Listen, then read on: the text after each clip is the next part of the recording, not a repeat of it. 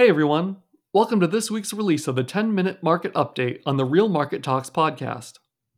If you're enjoying this episode, or the show in general, it would be great to hear your feedback, especially if you want to leave a rating or review wherever you get your podcasts. If you're interested in being on the show, or know someone who might be, reach out to real market talks at gmail dot com. Thanks again for tuning in. Now on to the news.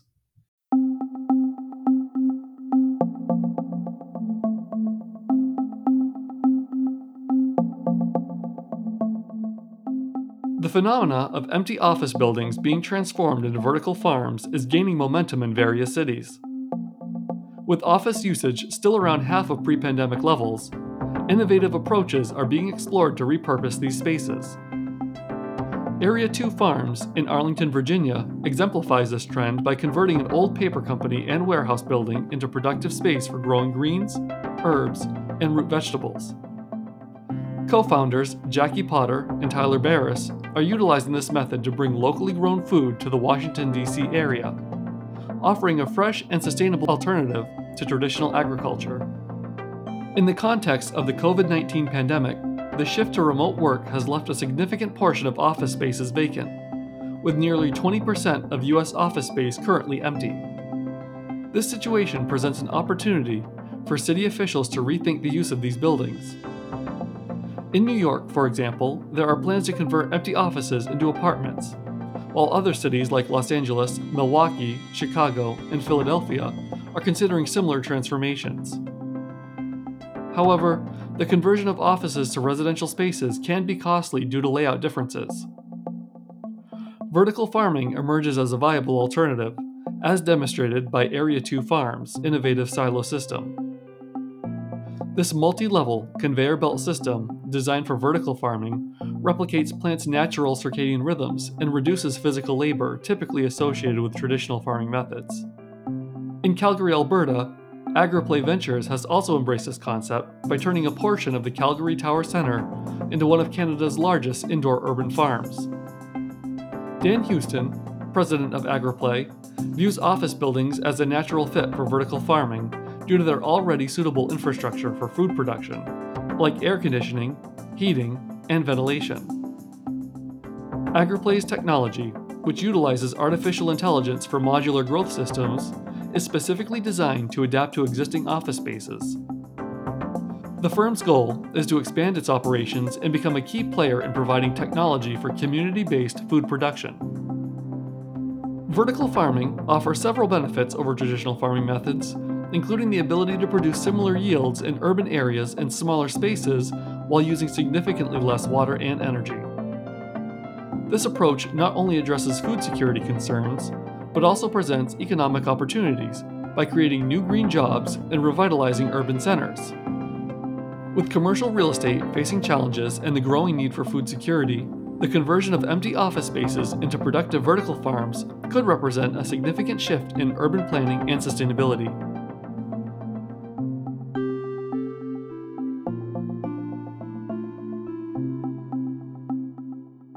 Macy's experienced a surge in its stock value following a buyout proposal from Arkhouse Management and Brigade Capital Management.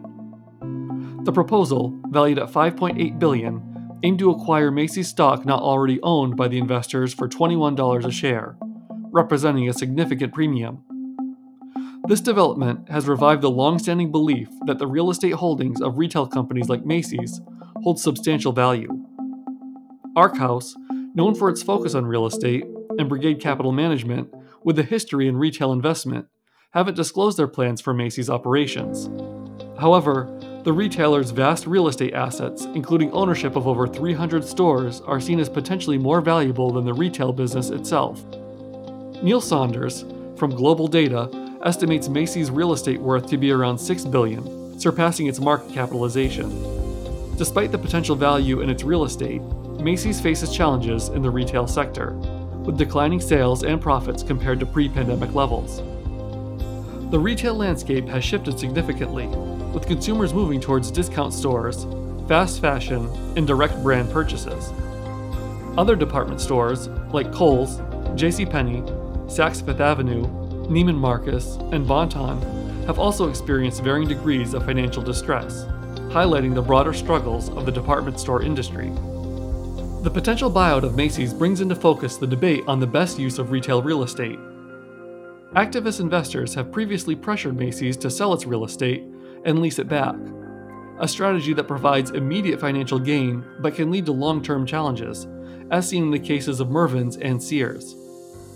Both companies went through sale-leaseback deals, which eventually contributed to their downfall due to increased rental costs and insufficient reinvestment in retail operations. Macy's has chosen a different path, selectively selling some properties while exploring development opportunities, like building an office tower atop its New York flagship store. The outcome of the buyout proposal and the future of Macy's real estate assets remain uncertain. Any significant changes to Macy's operations could have widespread implications, affecting its employees, suppliers, and the malls where its stores are located. Neil Saunders notes the importance of focusing on retail operations, warning that prioritizing short-term real estate profits could weaken Macy's position in the long run and accelerate the decline of its brand. The situation at Macy's serves as a microcosm of the challenges facing large department stores in an evolving retail landscape.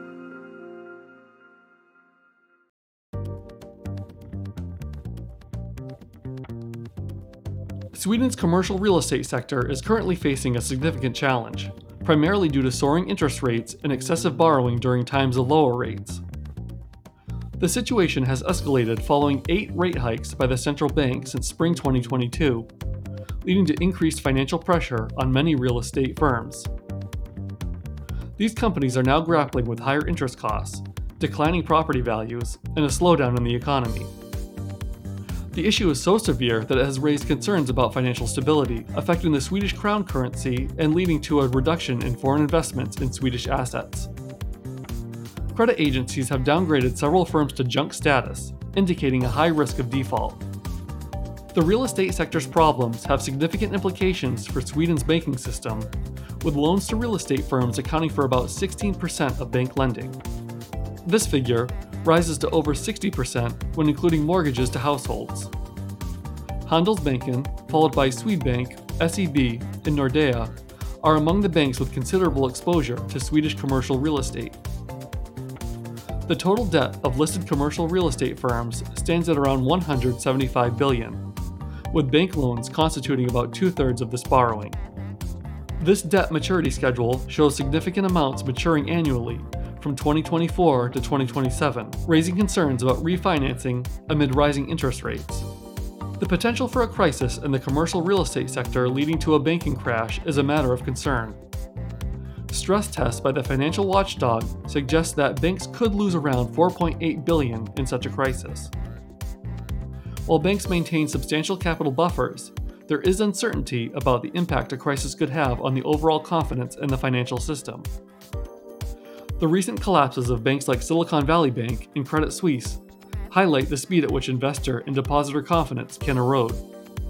In response to these challenges, real estate firms have begun measures like buying back debt, selling assets, and raising equity. However, authorities believe more needs to be done, especially as high interest rates are expected to persist. In the event of a crisis, the Swedish government has various tools at its disposal, similar to measures taken during the two thousand eight to two thousand nine financial crisis and the pandemic. These include guaranteeing bank debts, offering subsidized loans, and potentially setting up a state-backed bad bank to absorb underperforming property loans. Financial Markets Minister Niklas Weichmann has assured that the government is prepared to take action if financial stability is threatened.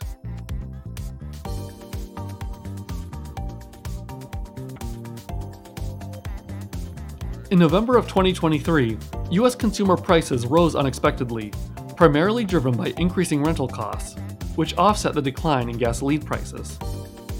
This development suggests that the Federal Reserve is unlikely to cut interest rates early in the next year.